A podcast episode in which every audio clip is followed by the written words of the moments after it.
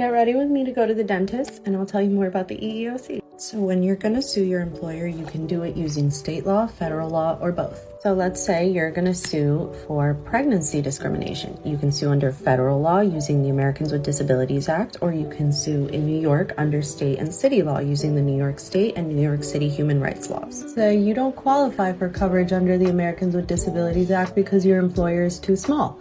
You'd sue under state law in state court. If you do qualify to sue under the Americans with Disabilities Act, then you can sue under the Americans with Disabilities Act, state law, and city law in federal court. That's where the EEOC comes in. Before you can file your case in federal court, you need to go to the EEOC first. Once an investigator has been assigned to your case, then your attorney can send a letter to the EEOC requesting a notice of right to sue. It's pretty much just your attorney saying, hey, this person's represented and we'd actually rather pursue this in federal court than through the EEOC. The EEOC then gives you a letter that you attach with your complaint that says, it's been through the EEOC, um, and they basically have the permission to now file this in federal court. Once that notice of right to sue letter is received, you do have, I believe, like 90 days to file your case in court. If you receive your notice of right to sue letter and you have 90 days, and then you find an attorney and you tell them, okay, I have to file this case, and there's like I don't know, 15 days left before your time runs out, they may not be able to fit that in their calendar, which might be why you're having a harder time finding an attorney after getting the right to sue letter on your own. When you're dealing with federal discrimination claims, you have to go to the EEOC before you go to federal court. That's sort of just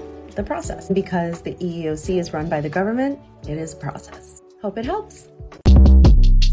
Short Cast Club